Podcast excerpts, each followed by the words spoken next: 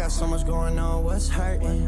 I don't want no sympathy, I'm so close. Did it all up on my own, I broke curses. Should I drown in misery or keep going for it? I've been questioning the world like what's certain. I can tell you what's real, so don't fall for it. Spending hundreds every day like I'm splurging. But the money root of all I got numb to it. And it's take fleece for the whole week, flipping balls to the tree. But I know that I want more. Remember coach preach about them cold feet. If I wanna succeed, gotta go and just run for it. Cheap grill, dreams and nightmare, there's no meat meal. These feels, pay attention to the detail these days. I just feel we don't relate each day. I'm just trying just to be here. Good morning, afternoon, or evening, and welcome to the Amateur Expertise Podcast, where I, your host, Ben Malloy, will peer into people's passions and get to know these amateur experts and why they pursue the passions they do. The song you just heard is I Don't Even Know by Rhy, a local artist from Cincinnati. He can be found on all major platforms under the name Rhy, R H Y. Go check out his music if you want to support local artists. Welcome back to the Amateur Expertise Podcast. My name is uh, Benjamin Pomeroy, and I am here with a very, very special guest, uh, Brad Horner. Um, he is the local youth pastor at Lakeside Church, um, and today we're kind of doing a different take where I know that we've had amateur experts come in and talk about certain things, um, but this time we're actually having an actual expert, at least I would call an actual expert, come in today. Um, so to set up your credentials, and you correct me, but this is you went to you attended high school at Cuyahoga Valley Christian Academy, all four years. That's correct. Then you went to Liberty University, and in your undergrad, you studied uh, biblical studies. That's what your bachelor's is in, That's correct. correct? And then you went to Liberty Baptist Theological Seminary, and you got your master's in religion.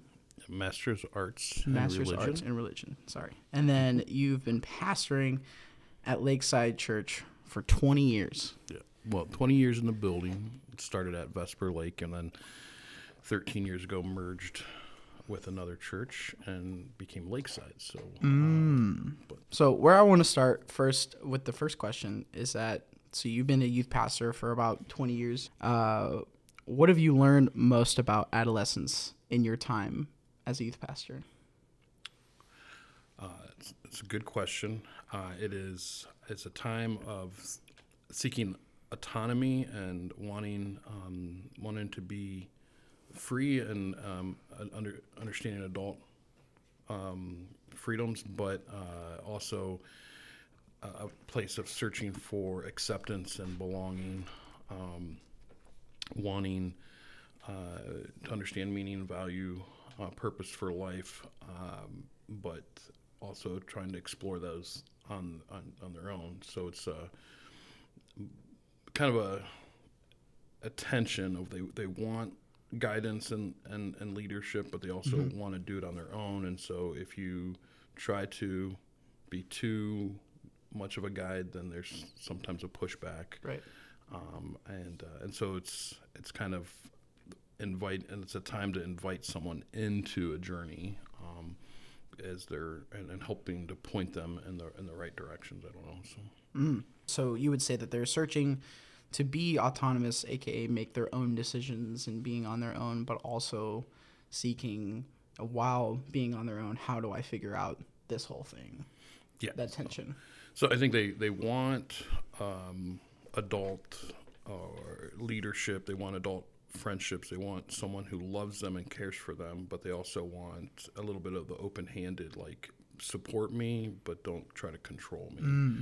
and okay. uh, you know, it's like um, in that, like I, I've learned that like I'm I'm not you know cool. When I first started youth pastor, I thought I had to be like the cool guy and know everything about adolescent culture and try to listen to all the cool music and Right. and know all the the the, the slang words. But um, whenever I you know realized that I was trying to just just fit into their world, you know, that it'd be superficial. Like I don't. I mean, I realized I don't need to know all the popular bands or the the, Right. the music they're listening to. I don't need to know. Like if I say their words these days, it's mostly just to get them laughing, and they they know they know that you know um, I'm just like I, I I don't like I can I can understand what the word means, like and and so you can give me the definition and I can put it in a sentence, but it's like Right. uh, it's like a foreign language, right? Yeah. So like no cap, it's like it's a foreign language, and uh, Like so, the denotation and connotation Yeah. of a certain word. Yeah. so what what what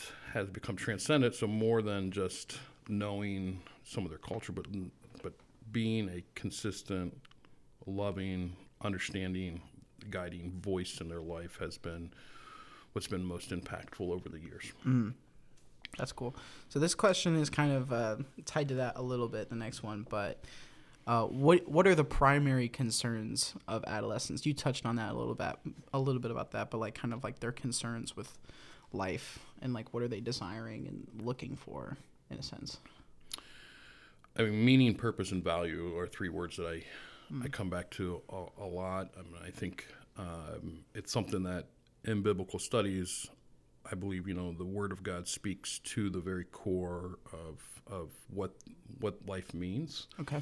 um, and, it, and it shows them that, the, that God gives them value and, and it gives a clear purpose for life. But in everything they're exploring and all the voices of the world, like it's it's feeding into those three categories, and um, mostly it stems from like where they're at, like problems they might have or whatever will come from either misunderstanding or lies they believe or the truths that they hold dear to. And so whatever they might be latching onto, um, and like today we got like environmental causes and we got relationship stuff and we got LGBTQ things and like all these different areas, whatever the the they're pursuing it's coming down to like what is what is the meaning of life? Um, what is my purpose? And and where do i find value and what community gives that to me? Um, and uh, and so what is the core belief behind each of these areas that they're holding to? Um, and so how do uh, we speak truth into what is the meaning of life Yeah. what is the purpose of life and where do where does true value come from So you found that their primary concerns are uh, they're they're seeking to find their own meaning and their own purpose and their own value in certain different ideas and communities, and that's like their primary concern. yeah that and i would say just this uh, acceptance and belonging too Yeah. i'd add those two because like um you know just uh, a lot of people i mean everybody at some point feels alone in the world i actually want one um teacher I had one time said a good definition of ministry is helping people feel less alone in the world. Because God said in the very beginning it is not good for man to be alone. Obviously, we we put that into the, the relational context, but even um, beyond the romantic relationship context, it's like we need community. We need relationship, and so that later in the New Testament says, "Don't forsake the assembling together of the believers." Why? Because we need community. Yeah. Community is vital and important. And so, with kids seeking purpose, meaning, and value, obviously the things that they go to for that changes um, as time changes uh, because society and culture changes. And you've been in this game for 20 years, as we've said, which is uh, not to, not calling you old, but you've been in this for a minute. Oh, I'm old. At least my niece screams at me every day telling me I'm old. But how how has the way you conduct your ministry changed throughout the past 20 years? Because you said those three things you found to be a constant, but how has engaging that changed? Um, Well, I mean, there there are just certain things that have stayed the same. Like, so I'll s- start there. Like, um, our our core meetings are based on you know a, a solid biblical teaching um, and small groups. Um, but to engage the kids, um, you know, they come in. There's there's food and snacks and there's games. You know, things that help tear down the walls. Uh, um, but also then one thing that I've been consistent with and convicted of is that not just to give like a, a superficial lesson, even when guests come. Like I, I teach the the truth and teach um, that like people want to know what what we really believe and. And I feel like a lot of places today, students and adolescents are, are consi- you know, they, like they people consider them um, that they only want like the light stuff and they want the easy stuff and they want um, just the fun stuff and, and they don't recognize how serious s- students are thinking that. The, the adolescents are they're really asking deep solid questions. And so anytime we do like a, a q&a and just say what's what's on your heart and your mind? and they they'll come out with some zingers like wow like that's a like and if we're not teaching them deeply you know then they're then they're going to look at um, the faith the church as like not not being legit or not being uh, real not like not being a real a place of meaning purpose and value whereas um, calling them into something deeper um, and beyond that. Like so um, so in 20 years my my main approach to ministry really hasn't changed a lot. Like uh um because the the message never changes. Sometimes the methods do but Right. the, the, what what I've come to see is that I need to call them out of what is what is easy and and, and pursue something deeper. Because I can't compete with the world. Like I can't Right. like my youth group can't have um, you know all the light shows and it can't have all the fog machines and it can't have Yeah. the the fun times that they, they can go anywhere um, they can go to the mall they can go to different restaurants they can do all, Yeah. all kinds of stuff. Sky zone I can't put a sky zone in my church. You know it's like those are all fun things. So I had to ask the question like what can I offer them that the world can't? Yeah. You know, it's just genuine discipleship and like let's let's talk about the Word of God. Uh, let's have real meaningful conversations and meet you where you're at. And so in that, um, connecting students to loving, caring adults who are tr- seeking to connect them to Jesus Christ is has been the the ultimate thing. So. There may be a few things throughout the year, uh, throughout the the time that we've done and, and stopped doing because it's just not um, you know relevant as much in kids' lives. Um, but you know, adapting to the time, like we did the whole Zoom thing. Like I never thought I'd be doing Zoom youth groups, but when COVID hit and we had Yeah. to stop meeting, like um, it was it was a time to engage them um, through the different medium. Um, you know, and there's times where like we've collected all cell phones, so kids can't use cell phones during the, our meetings. But then there's other times I'm like, like let's let's use those cell phones. Like what what kind of um, games can we play with that? Yeah. Like there's there's group games, but then also uh, opportunities to text in questions or answers and um, and, and and use Instagram. So there's there's things that I, I play with, but overall the core um, is is still pretty consistent. Yeah, I, I like what you said. Um, you talked about uh, engaging them with the lesson. Like I thought that is really interesting. They are looking for that deeper, deeper lesson, um, the deeper thinking, and the diff- like the deeper meaning behind everything, and the deeper value. The students want to learn. They want to know uh, those three things that you're talking about: meaning, value, and purpose. Um, And then when we keep it to just the, the Sunday school type Right. lessons and uh, everything's easy and it's prepackaged.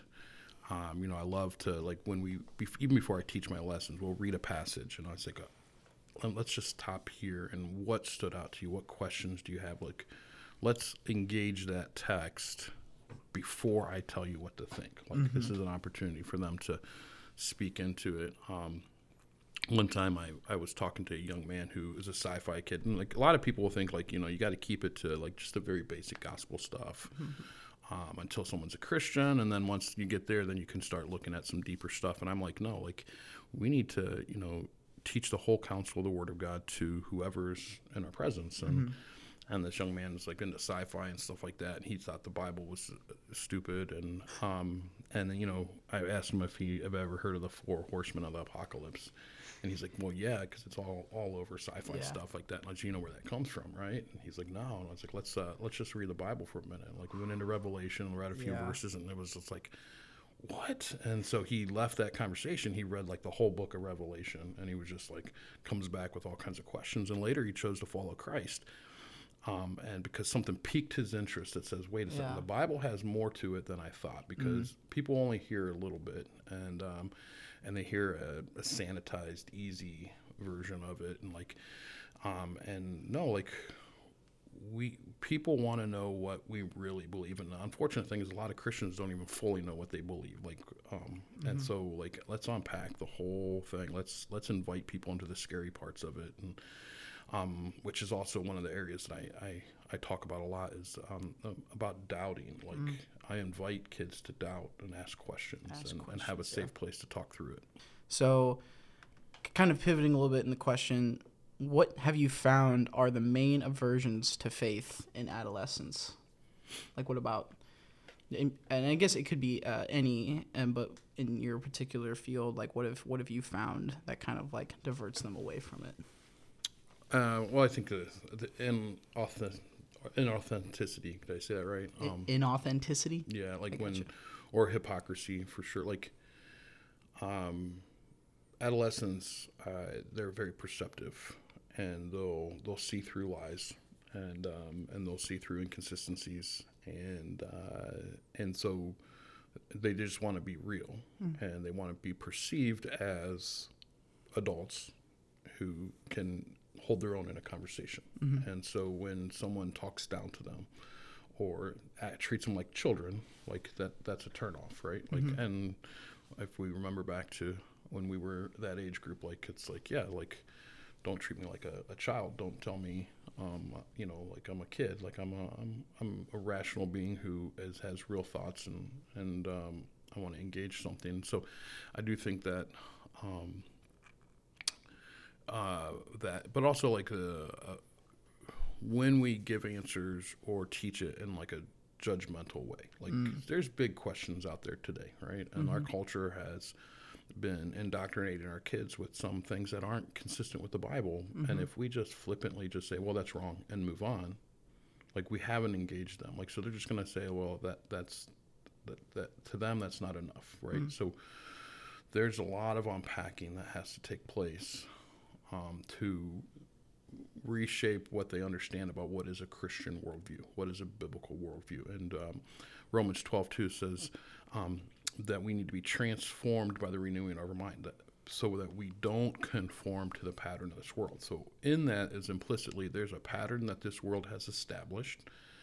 And that we are all products of that pattern, and we need to learn to not to conform to that pattern, um, but to then be transformed into the pattern of Christ and um, you know, in, in in school we had that like home ec class or or uh, I don't know what your school might have called it, but I had to learn sewing, you know, and Really? how, how to sew a few things and I wish I make a little that. project and um, and there's a pattern that we would then cut out the fabric to to then sew it. And you know how precise you are in you're cutting and sewing will determine like how quality the the product is. Um, and so this this image of this pattern that's being cut out um, and that's that's kind of like don't don't conform to the world's pattern. Don't be cut in that fashion um, but to be in christ fashion. And so but when you have what the word of god says and you have life experience you have what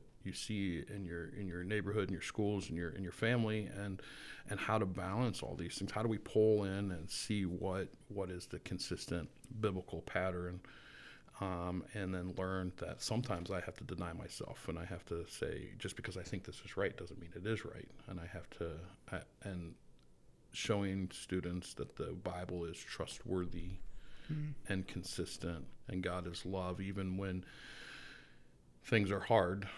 That through the through trusting Him through those hard things, we learn that His love is is very present and real. Mm-hmm. You'd said that um, some of the main inversions were uh, inauthenticity and uh, or hypocrisy when they encounter maybe certain people representing uh, the Christian faith or um, judgmental teaching. I think that's a yeah, that's very true, and I. I personally, that's my some of my aversions to faith sometimes as well.